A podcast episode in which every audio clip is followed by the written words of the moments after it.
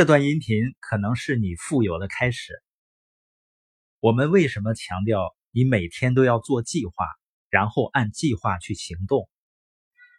很多人经常讲时间管理，实际上你管理不了时间，你能管理的是你的注意力。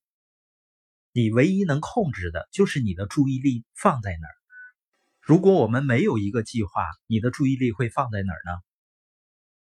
等今年过去了，盘点你今年的成长，你所创造的所有价值，都是你的注意力的产出。你看，很多人他没有钱，还把很多注意力花在刷剧呀、刷视频娱乐上，那他不穷就天理难容了。不珍惜自己注意力的人是注定贫穷的，为什么呢？因为他们终生都在被收割。终生不可能有真正有价值的产出，怎么可能富有呢？这样的人的生活，他不仅只有眼前的苟且，还有将来的苟且。一个人的注意力算下来真的很少的，一天下来能够集中有产出的注意力，弄不好只有三四个小时而已。用很多的时间去关注跟自己生活改变八竿子打不着的事情。那别说成功了，就是要有收获都很难。所以说，对于我们每一个人来讲，钱不是最重要的，因为它没了还可以赚；时间也不是最重要的。你看，很多人的时间根本就不值钱，不知不觉都溜走了。因为你的时间能创造多少价值，还是取决于你的注意力放在哪儿。你的注意力是你所拥有的最重要的、最宝贵的资源。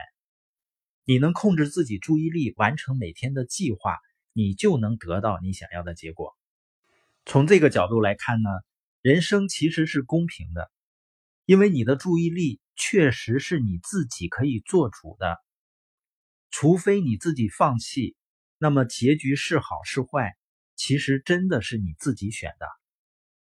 这么看来，很多人失败。实际上很早就已经定下来了，因为几乎从刚开始的时候，很多人就已经养成了四处浪费自己注意力的习惯，任凭自己最重要的、最宝贵的资源点点滴滴的，或者是大把大把的流失。所以，我们必须把最宝贵的注意力放在自己身上，这可能是人生中最有价值的建议了。因为人生啊，就是关于对注意力的研究。那放在自己身上哪儿呢？答案是唯一的，也是非常明确的，就是要放在成长上，做跟目标有关系的事情。